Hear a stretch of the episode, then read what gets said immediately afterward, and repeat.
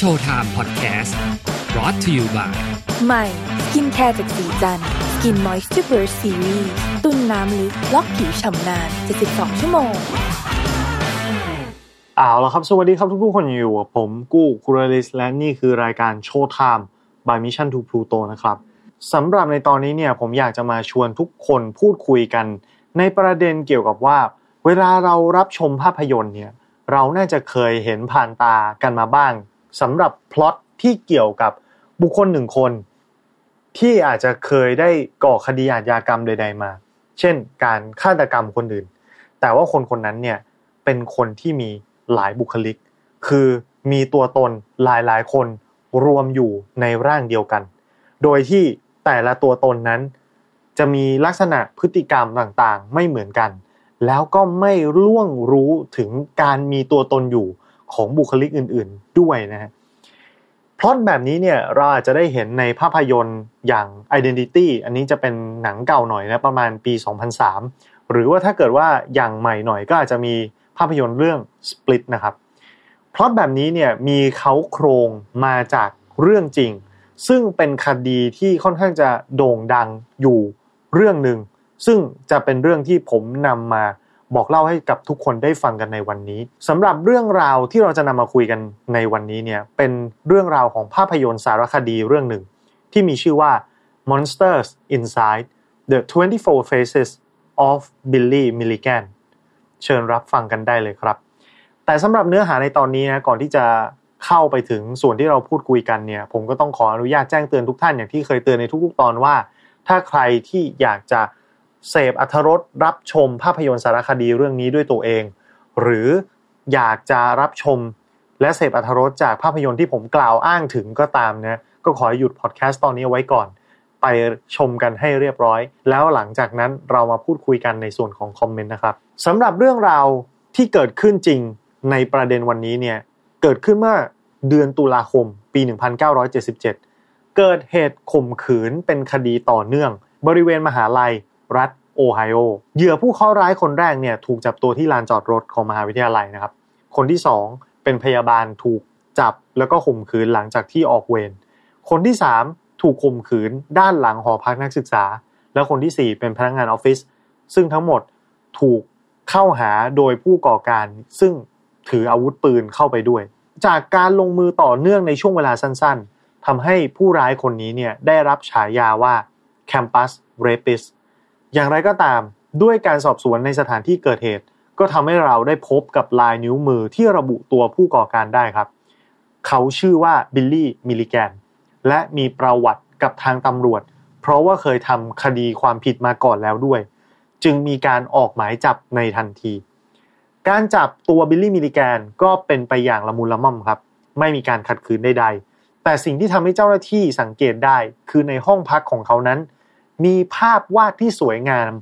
ระดับเป็นงานศิลปะอยู่หลายชิ้นเลยทีเดียว ในการดำเนินคดีหลังจากนั้นไม่นานนะครับ ตัวบิลลี่เนี่ยที่ซึ่งตกเป็นจำเลยนะไม่ได้มีทรัพย์สินอะไรนะทำให้รัฐก็ได้จัดทนายความให้สู้คดีสองคน ซึ่งมีส่วนสำคัญอย่างมาก เพราะว่าทนายความทั้งสองท่านนี้เนี่ยขึ้นชื่อว่ามีความสามารถสูง ได้แก่คุณแกรี่ชวายคาร์ตและจูดี้สตีเฟนสันแกรี่เนี่ย เป็นคนที่หาแง่มุมในการต่อสู้คดีที่คาดไม่ถึงแล้วก็แหลมคมมากๆ ส่วนจูดี้จะเป็นสาริกาลิ้นทองครับ ที่สามารถเจรจาโน้มน้าวจิตใจ ผู้คนที่เกี่ยวข้องได้เก่งมากๆ ทั้งสองคนใช้เวลากับบิลลี่ไม่นาน ก็พบว่ามีบางอย่างผิดปกติในตัวลูกความของพวกเขา คือบิลลี่มีความมึนงงต่อเหตุการณ์ตลอดเวลา ไม่รู้ว่าเกิดอะไรขึ้น จำอะไรไม่ได้ ไม่รู้ว่าตัวเองทำอะไรลงไป ไม่เข้าใจสถานการณ์รอบๆตัว จนทั้งสองรู้สึกว่าตัวลูกความของเขาเนี่ยมีความผิดปกติ ระหว่างถูกคุมขังเนี่ยหากบิลลี่ได้รับกระดาษและดินสอ เขาก็จะวาดรูปครับ ความน่าสนใจก็คือรูปที่เขาวาดนั้นมีมากมายหลากหลายรูปแบบ และระดับทักษะฝีมือที่ใช้ในการวาดรูปแต่ละรูป ก็ต้องบอกว่าแตกต่างกันถึงขนาดที่น่าจะเรียกได้ว่าเป็นคนละคนวาดกันเลยทีเดียว คดีนี้ถูกมอบหมายให้ผู้พิพากษาที่มีชื่อว่าท่านเจฟลาวเวอร์นะครับซึ่งถือว่าเป็นอีกหนึ่งตัวละครสำคัญ เป็นองค์ประกอบสำคัญที่จะทำให้ผลของคดีนี้เนี่ยมีความเปลี่ยนแปลงไปในบั้นปลายครับเขาเป็นผู้พิพากษาที่ได้ชื่อว่ามีความยุติธรรมสูง ใจกว้าง ไม่ตั้งธงในใจก่อนหน้า และรับฟังทุกอย่างที่ทุกฝ่ายจะพูด ฟังดูแล้วมันก็น่าจะไม่มีอะไรผิดปกติตรงไหนถูกไหมครับ แต่ว่าในกรณีนี้เนี่ยมันเกิดความซับซ้อนของรูปคดี ซึ่งทุกองค์ประกอบไม่ว่าจะเป็นตัวทนาย ตัวพิพากษาและตัวละครอื่น ๆ ที่เราจะกล่าวถึงต่อไปเนี่ยล้วนแล้วแต่มีผลทั้งสิน้น ทนายของบิลลี่ทั้งสองคนครับได้พูดคุยกับผู้พิพากษาเพื่อโน้มน้าวให้ผู้พิพากษาเนี่ยอนุญาตให้ส่งแพทย์ มาประเมินอาการของบิลลี่ลูกความของตัวเอง ซึ่งหลังจากพูดคุยกับแพทย์หลายต่อหลายครั้งเนี่ยหมอก็ต้องพบกับเรื่องราวน่าประหลาดใจครับ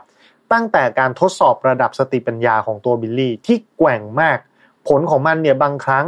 เรียกได้ว่าเป็นระดับของคนที่ปัญญาอ่อนเลยนะฮะแต่บางครั้งก็สูงถึงขั้นอัจฉริยะ และพบว่าบิลลี่เนี่ยเป็นคนที่มีความหลากหลายบุคลิกอยู่ในตัวเอง หรือเรียกว่ามีหลายคนในร่างเดียว ทุกครั้งที่มีการเปลี่ยนร่าง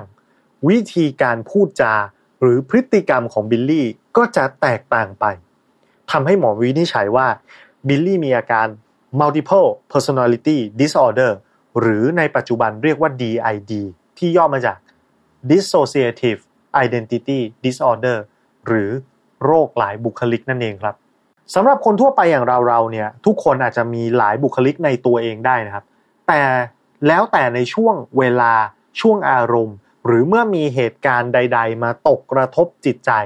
แต่สำหรับคนที่เป็นโรคนี้เนี่ยบุคลิกจะแตกแยกออกจากกันโดยสิ้นเชิง เหมือนเป็นคนละคน และในกรณีที่มีหลายบุคคล หลายบุคลิกอยู่ในร่างของคนคนเดียว แต่ละคนก็อาจจะไม่รู้ถึงการมีตัวตนอยู่ของบุคลิกอื่นๆ ก็เป็นไปได้ อาการแปลกๆของบิลลี่เนี่ยทำให้เราได้พบว่า ลักษณะการพูดของเขาจะเปลี่ยนแปลงไป คือเขาสามารถที่จะเปลี่ยนเสียงพูดจากภาษาอังกฤษธรรมดา เป็นภาษาอังกฤษที่ติดสำเนียง British นะครับตัวเหตุการณ์เนี่ยเกิดขึ้นในในประเทศอเมริกา ตัวบิลลี่เองก็เป็นคนอเมริกัน แต่ว่าเขาพูดเสียงภาษาอังกฤษที่สำเนียง British นะครับหรือในบางครั้ง เขาก็พูดภาษาอังกฤษ สำเนียงยูโกสลาเวีย หรือแม้แต่เสียงสูงเหมือนผู้หญิงก็ทำได้ด้วยเช่นกัน เจ้าหน้าที่ทุกคนที่เกี่ยวข้องกับคดีเริ่มรู้สึกว่า ตัวพวกเขาเองเนี่ยไม่มีความเชี่ยวชาญมากพอในการที่จะสืบค้นข้อมูล หรือว่าทำให้ภาพของคดีมันชัดปรากฏขึ้นมา แล้วไม่สามารถล้วงลึกเข้าไปในจิตใจของตัวบิลลี่ได้นะครับ พวกเขาจึงได้เชิญผู้เชี่ยวชาญด้าน โรคหลายบุคลิกที่สุดของยุคนั้น ดรคอนเนเลียวิลเบอร์ มาร่วมพูดคุยกับบิลลี่ เข้ามาช่วยรับเคสต่อ แล้วก็มาลงความเห็นมาให้ความเห็นว่าตัวบิลลี่เนี่ยอาการที่แท้จริงเป็นอะไรกันแน่ ซึ่งตัวเธอเนี่ยตัวดรวิลเบอร์เนี่ยเป็นผู้ตีพิมพ์หนังสือเรื่องซีบิลซึ่งเป็นเรื่องเกี่ยวกับคนไข้ของเธอที่ถูกนำไปทำเป็นละครนะโดยตัวคนไข้นี้เนี่ยเป็นตัวเอกหญิง ที่มีบุคลิกถึง 16 คนภายในร่างเดียวครับ ผลจากการตรวจอย่างละเอียดก็พบว่าในร่างของบิลลี่นั้น มีบุคลิกต่างๆ อยู่ถึง 10 บุคลิก บางคนก็เป็นผู้หญิง บางคนก็เป็นเด็ก คนที่เป็นหัวหน้าที่ดูเหมือนจะเป็นคนควบคุมบุคลิกทั้งหมดเนี่ยเขามีชื่อว่าอาเธอร์เขาพูดด้วยภาษาอังกฤษสำเนียงบริติชนะครับ แล้วก็มีความนิ่ง แล้วก็ค่อนข้างจะไม่แสดงความรู้สึก คนต่อมาก็จะมีเรแกนเขาเป็นคนขี้โมโหนะครับชอบใช้ความรุนแรง โมโหร้ายอารมณ์ร้อน พูดด้วยสำเนียงอังกฤษผสมยูโกสลาเวียนะมีทอมมี่เป็นคนที่มีความสามารถในด้านการหลบหนีครับแล้วช่วงที่พวกเขาถูกคุมตัวคุมขังเนี่ยก็มีการถูกจัดอยู่ในโรงพยาบาลนะครับทอมมี่เนี่ยสามารถที่จะหลบหนีออกมาจากห้องคุมขัง หรือว่าสามารถที่จะแก้มัดชุดสำหรับผู้ป่วยในโรงพยาบาลจิตเวชได้นะถ้าเราเคยเห็นจะมีชุดที่เขาจะต้องผูกแขนทั้งสองข้างของผู้ป่วยเอาไว้ด้านหลัง เพื่อไม่ให้ทำอะไรที่เป็นอันตรายนะครับ ก็ทอมมี่เนี่ยสามารถที่จะดิ้นหลุดออกมาได้นะครับ นอกจากนี้ก็ยังมีคริสตินซึ่งเป็นเด็กน้อยเป็นเด็กผู้หญิง อายุเพียงแค่ 3-4 ขวบเท่านั้น เธอค่อนข้างจะขี้กลัว แล้วก็เงียบไม่ค่อยพูดอะไรเลยนะครับ มีเดวิดเป็นเด็กชาย อายุ9ขวบ จากที่เราไล่เรียงกันมาทั้งหมดเราจะเห็นได้ว่ามีบุคลิกต่างๆ ในตัวของบิลลี่มากมาย แต่บุคลิกแท้จริงของบิลลี่บุคลิกตัวตนที่แท้จริงที่เป็นศูนย์กลางของคนทั้งหมดที่ทุกคนเรียกกันว่าบิลลี่เนี่ยไม่ปรากฏอยู่ในบุคลิกเหล่านี้เลยอาร์เธอร์ให้ความเห็นนะเอาไว้ว่าอาร์เธอร์ซึ่งเป็นหัวหน้าบุคลิกทั้งหมดเนี่ยเขาบอกว่าทุกคนจับเอาบิลลี่ไปขังหรือไม่ก็ไปนอนนะทำให้บิลลี่หลับ เนื่องจากว่าตัวบิลลี่เองเนี่ยมีความคิดที่จะฆ่าตัวตาย แทบจะตลอดเวลา ซึ่งถ้าเกิดว่าเขาทำสำเร็จบุคลิกทั้งหมดก็จะต้องตายไปด้วย เพราะอาศัยอยู่ในกายเนื้อเดียวกัน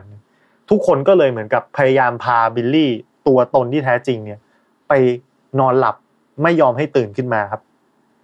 แต่เรื่องที่น่าประหลาดใจที่สุดเนี่ยนั่นก็คืออย่างไรก็ตามสาเหตุที่เราจะต้องมา พิจารณาวินิจฉัยอาการของบิลลี่ในวันนี้ ก็เนื่องจากเขาเป็นผู้ต้องหาในคดีความผิดฐานข่มขืนหญิงสาวครับ เราต้องการจะรู้ให้แน่ชัดว่า ใครในบุคลิกต่างๆ เหล่านี้ เป็นคนกระทำความผิดนี้ เพราะว่าในฐานความผิดนี้ของทางตะวันตกต่างประเทศนะครับ ผู้กระทำจะต้องรู้ตัวว่าสิ่งที่ตัวเองทำนั้นเป็นความผิด ถ้าในกรณี ที่มีบุคลิกมากมายอยู่ในตัวคนคนเดียว มันก็จะเกิดข้อสงสัยได้ว่า ถ้าหนึ่งในบุคลิกนั้นทำแต่คนอื่นไม่รู้เรื่อง ไม่มีส่วนรู้เห็น เหมือนกับสติเขาภาพตัดดับไป แล้วก็ไม่รู้ว่าทำอะไรลงไปบ้างเกิดอะไรขึ้น เพราะว่าเป็นฝีมือของบุคลิกคนอื่น แบบนี้เนี่ยมันเป็นอาการที่อันตรายกับตัวเขาเองนะ แล้วก็ตัวบุคคลรอบข้างด้วยนะ เพราะว่าจำไม่ได้ว่าตัวเองไปพูดอะไรหรือว่าเคยไปทำอะไรเอาไว้บ้างครับ แล้วบุคลิกต่างๆ เหล่านี้ใครกันแน่เป็นผู้กระทำความผิด ข้อสงสัยแรกทุกคนก็จะพุ่งเป้าไปที่เรแกน เพราะว่าอย่างที่เราทราบว่าเขาเป็นคนที่ชอบใช้ความรุนแรง แล้วก็โมโหร้ายอารมณ์ร้อนนะครับ แต่ปรากฏว่าหนึ่งในบุคลิกที่ก่อการข่มขืนหญิงสาวนั้น เป็นบุคลิกผู้หญิงคนหนึ่งที่อยู่ในตัวบิลลี่ชื่อว่าอาดาลานาเธอเป็นผู้หญิงแล้วก็เป็นเลสเบี้ยนครับ ซึ่งท้ายที่สุดแล้วเนี่ยทั้งตัว ทนายอายการ ผู้พิพากษาแล้วก็หมอเนี่ยต่างก็ลงความเห็นว่าตัวบิลลี่เนี่ยไม่พร้อมที่จะถูกดำเนินคดีหรือว่ารับโทษรับความผิดครับ เพราะว่านี่เป็นอาการวิกลจริตรูปแบบหนึ่งนะครับซึ่งถือว่าเป็นเคสแรกของอเมริกาที่ผู้ถูกกล่าวหายกเอาอาการทางจิตที่เป็นโรคหลายบุคลิกมาใช้เป็นข้ออ้าง แล้วก็ได้รับการตัดสินเป็นคุณด้วยก็คือไม่ต้องรับโทษนะ เพราะว่าเขาไม่สามารถที่จะลงโทษคนคนใดคนหนึ่งที่ซ่อนตัวอยู่ในนั้นได้ โดยที่ไม่ส่งผลถึงคนอื่นครับ กลายเป็นว่า ทางผู้พิพากษาทางศาลก็สั่งให้จะต้องมีการรักษาให้หายก่อน แล้วค่อยมีการดำเนินคดีกันต่อไปครับ ซึ่งการรักษาในรูปแบบสมัยนั้นเนี่ยก็จะเป็นการถูกคุมตัวอยู่ในโรงพยาบาลนะครับ เมื่ออาการดีขึ้นก็จะมีการให้อิสระกับผู้ป่วยมากขึ้นด้วยนะ ช่วงที่มีการวิเคราะห์คดีของเขาอย่างจริงจังเนี่ยบิลลี่ถูกนำไปวินิจฉัยเพิ่มเติมที่โรงพยาบาลเอเธนส์ในรัฐโอไฮโอ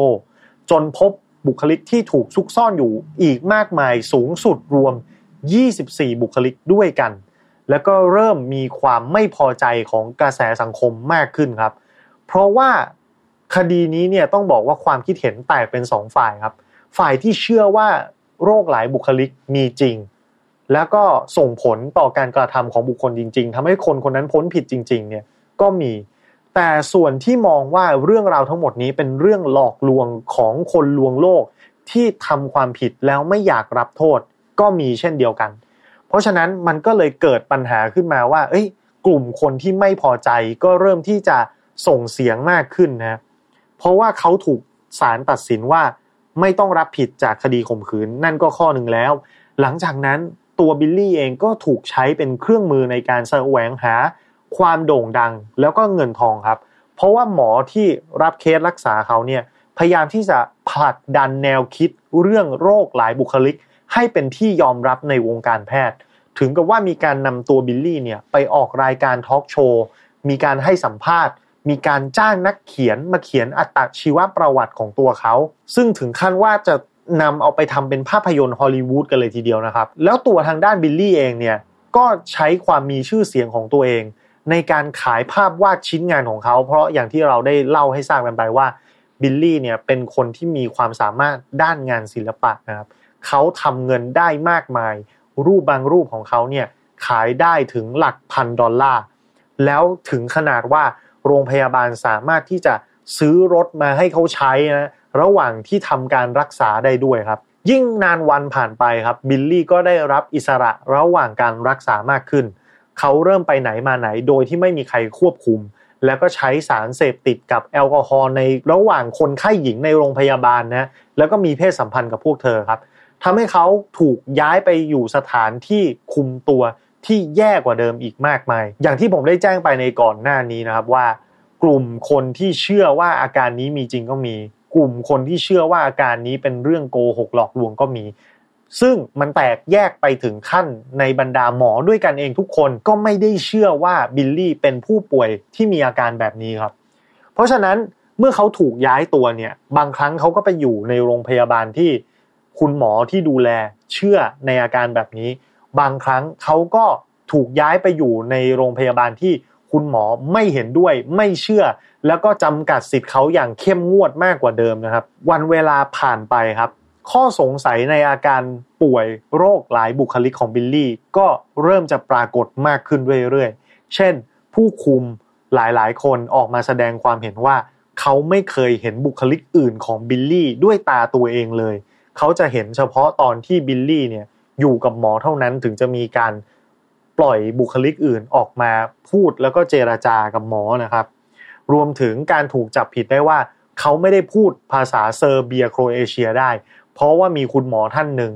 ที่สามารถพูดภาษาเซอร์เบียโครเอเชียได้จริง ๆ พยายามที่จะสื่อสารกับบิลลี่ด้วยภาษานั้น แต่บิลลี่ก็ทำเป็นเหมือนกับแบบว่าเออภาพตัดแล้วก็มีบุคลิกอื่นเข้ามาแทนที่ และพวกเขาก็ไม่สามารถพูดภาษาเซอร์เบียโครเอเชียได้ ก็ใช้วิธีนี้ในการเอาตัวรอดนะครับ รวมไปถึงการที่บิลลี่เคยกล่าวอ้างว่า เขาสามารถเขียนภาษาอาหรับได้นะ ก็มีคนไข้ในโรงพยาบาลเนี่ยออกมาเปิดโปงว่า เคยถูกบิลลี่ไหว้วาน ให้ช่วยแปลภาษาอังกฤษให้เป็นภาษาอาหรับให้หน่อยนะครับ ซึ่ง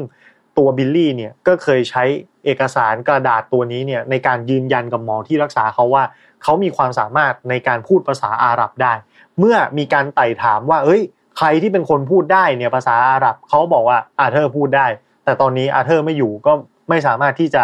เรียกออกมาพูดได้แล้วนะครับ หลายหลายคนครับสาธารณชนก็เริ่มมีความรู้สึกว่าสิ่งที่เขาทำลงไปเนี่ยเป็นเพื่อการเรียกร้องความสนใจ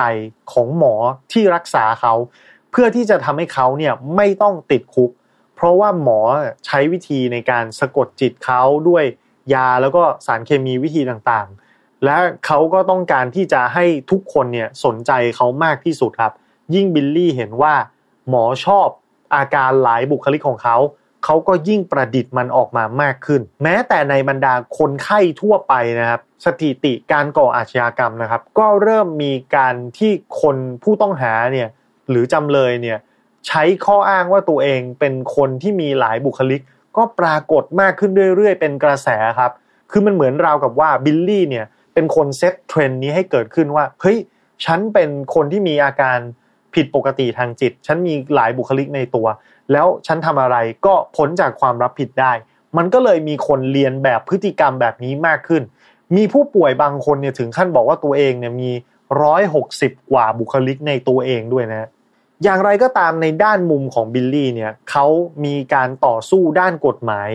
เกี่ยวกับการย้ายสถานที่รักษาของเขาอย่างต่อเนื่องเป็นประจำว่า การใช้สิทธิ์ในการย้ายสถานที่ของเขาเนี่ยทำให้เขาไม่สามารถที่จะ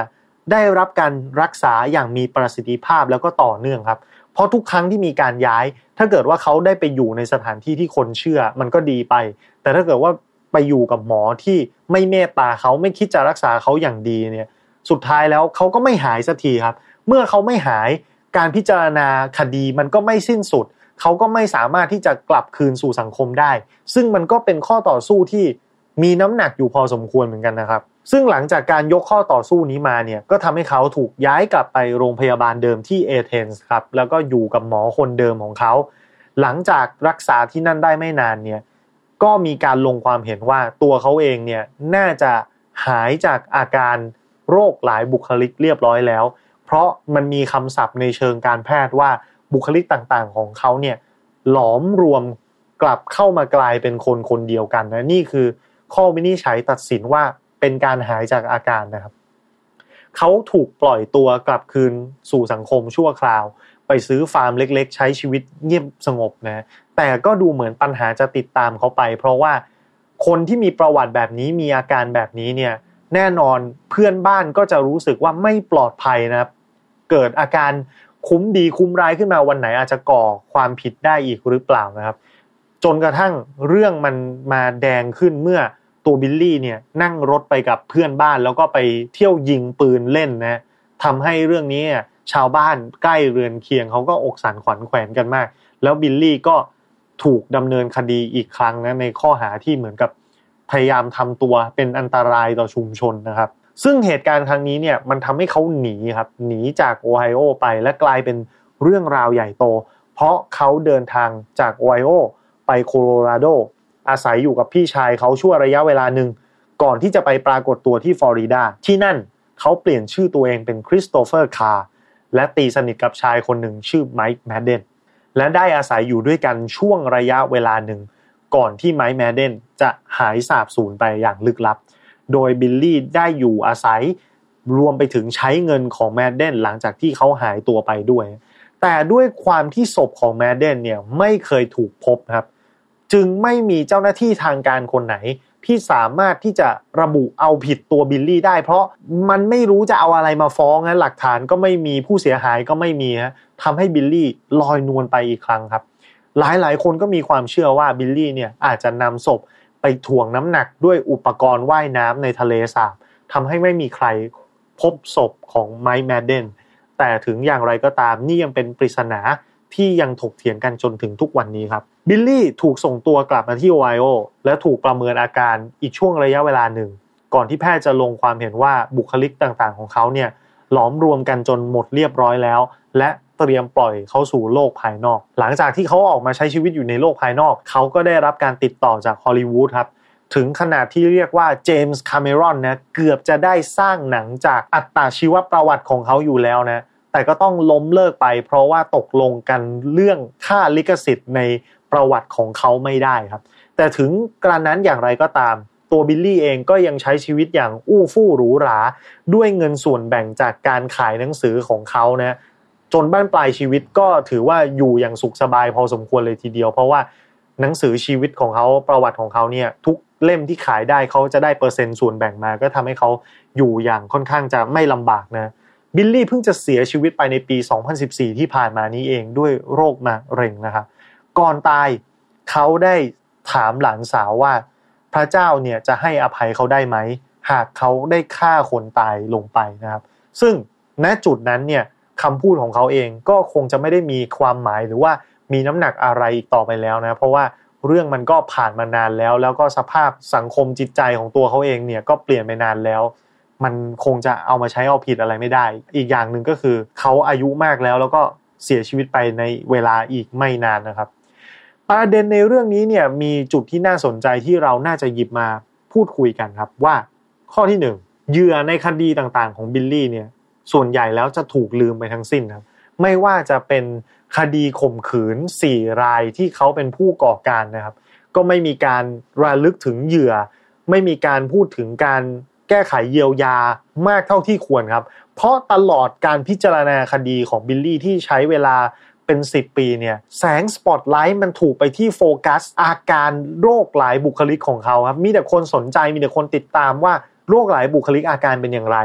นะครับเขาจะหมอจะวินิจฉัยยังไงเขาจะรักษายังไงเขาจะหายเมื่อไหร่ คือตัวบิลลี่เนี่ยได้รับการส่งเสริมสถานะให้เหมือนกับเป็นเซเลบริตี้ครับในขณะที่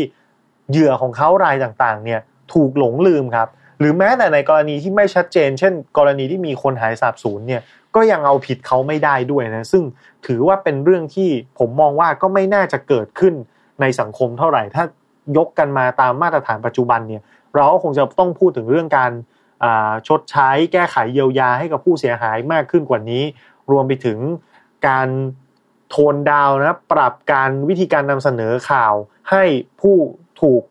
กล่าวหาเนี่ยอยู่ในบริบทที่เหมาะสมมากขึ้นกว่าเดิมนะไม่ใช่ว่าเชิดชูเขาหรือว่าทำอะไรที่เกินเลยไป เพราะว่าสถานการณ์ทุกอย่างมันยังไม่ได้ชัดเจนว่าตกลงคดีมันจะคลี่คลายไปทางไหนนะครับ ประเด็นข้อที่ 2 ครับ คดีนี้เป็นคดีที่พิสูจน์ยากมาก เพราะว่ามันเป็น อาการทางจิตเวชนะในยุคที่เกิดขึ้นของคดีนี้เนี่ยโรคแบบนี้อาการแบบนี้ยังไม่มีหลักแนวทางรวมไปถึงข้อมูลด้านการศึกษาที่ชัดเจนครับ ทุกคนก็เหมือนพยายามที่จะผลักดันสิ่งใหม่ ๆ ให้เกิดขึ้น แล้วก็มันพิสูจน์ยากมากว่าคนคนหนึ่งเนี่ยจะเป็นคนวิกลจริตหรือว่าไม่สมประกอบหรือไม่นะซึ่งเมื่อเดินทางมาจนถึงปัจจุบันนี้เนี่ย แน่นอนว่าวิทยาการอะไรเราก็ก้าวหน้ามากขึ้นแล้ว เรามีการพิสูจน์ที่มันดีขึ้นแล้ว แต่ถึงอย่างไรก็ตามเป็นเรื่องละเอียดอ่อนที่จะต้องพิจารณากันให้ดีครับ เพราะว่าเหตุการณ์อย่างที่คนไม่มีความมั่นใจแบบที่ตอนที่บิลลี่ถูกปล่อยออกมา แต่ว่าเพื่อนบ้านและสังคมโดยรอบก็ยังไม่รู้สึกว่าตัวเองปลอดภัยเนี่ยก็เป็นสิ่งที่จะต้องให้ความสำคัญด้วยนะวิธีการที่จะปล่อยเขากลับคืนสู่สังคมเนี่ยมันควรจะทำให้ทุกคนอยู่ได้อย่างปลอดภัยมากยิ่งขึ้นกว่านี้นะครับ แล้วก็ประเด็นที่3ครับผลประโยชน์ลายล้อมจากหลายฝ่ายเนี่ยทำให้คดีเนี้มันมีความซับซ้อนมากขึ้น เราจะเห็นได้ว่าโอเคตัวบิลลี่เองเนี่ยเราก็ต้องคาดเดากันไปว่าเขาป่วยจริง หรือว่าเขาแสดงเขาจัดฉาก แต่ทนายความเองมีเจตนาที่บริสุทธิ์แค่ไหนในการที่จะช่วยให้ลูกความตัวเองพ้นผิด โดยที่ได้มีการศึกษาและมีหลักฐานแน่นอนชัดเจนอยู่แล้วว่า ลูกความของเขานั้นกระทำความผิดจริง ๆนะครับ หรือแม้กระทั่งตัวหมอที่รับเคสของบิลลี่ไป ซึ่งพยายามจะผลักดันประเด็นเรื่องโรคหลายบุคลิกให้เป็นที่ยอมรับในวงการการแพทย์นะเพราะว่าจุดนี้เนี่ยหมอที่ทำก็จะได้รับชื่อเสียงนะได้รับการยอมรับเป็นที่กว้างขวางว่า เรามีเคสที่พิสูจน์ได้ว่านี่ไง มันมีผลทางกฎหมายเขาไม่ต้องรับผิดอะไรต่างๆ นานานะก็จะอันนี้เป็นเรื่องผลประโยชน์ส่วนตัวที่ทับซ้อนกันหลาย ๆ ฝ่ายนะซึ่งในคดียุคหลังๆตามมาเนี่ยถ้าเกิดว่ามันเกิดขึ้นเราก็ต้องอย่าลืมที่จะพิจารณาประเด็นตรงจุดนี้ด้วยถึงแม้ว่าจะไม่ได้เกี่ยวกับรายละเอียดของคดีจริง ๆ แต่มันมีผลกับตัวผู้กระทำความผิด ตัวผู้เสียหาย และสังคมโดยรวมในระยะยาว ก็ประมาณนี้นะครับสำหรับโชว์ไทม์ในตอนนี้ครับ ขอบคุณทุกคนสำหรับการติดตาม ไว้พบกันใหม่คราวหน้าสำหรับวันนี้ สวัสดีครับโชว์ไทม์พอดแคสต์ Presented by ศรีจันทร์ Skin Moisture Burst Series ตุนน้ำลึกล็อกผิวฉ่ำนาน72 ชั่วโมง